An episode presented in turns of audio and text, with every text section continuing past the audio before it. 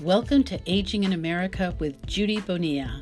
This week, many communities are taking time to create awareness on the danger of falls for older adults and identify ways to decrease the risk of falling. Currently, one in four older Americans falls every year. In fact, across the country, falls are the leading cause of both fatal and non fatal injuries for people age 65 and over. Many falls can result in hip fractures, broken bones, as well as head injuries.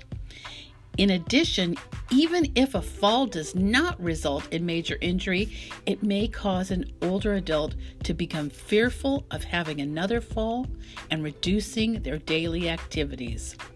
Falls are often identified as a precursor to a decline in overall health and wellness. Well, here's what you can do to reduce your risk for falls. 1. Meet with your vision care provider on a regular basis.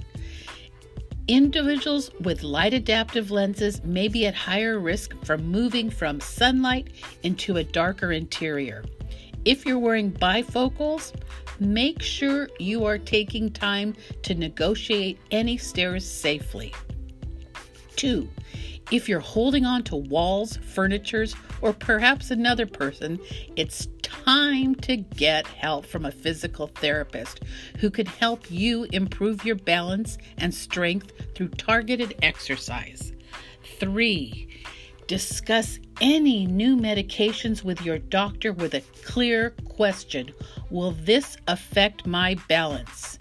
In addition, when filling a new prescription, ask your pharmacist for any possible drug interactions with any other medication you might be taking. And finally, do a walkthrough safety assessment of your home.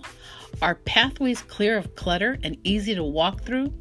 Remove anything that might trip or cause a fall. So, today, the first day of fall, make this a safety day. I'm Judy Bonilla with Aging in America Flash Briefing.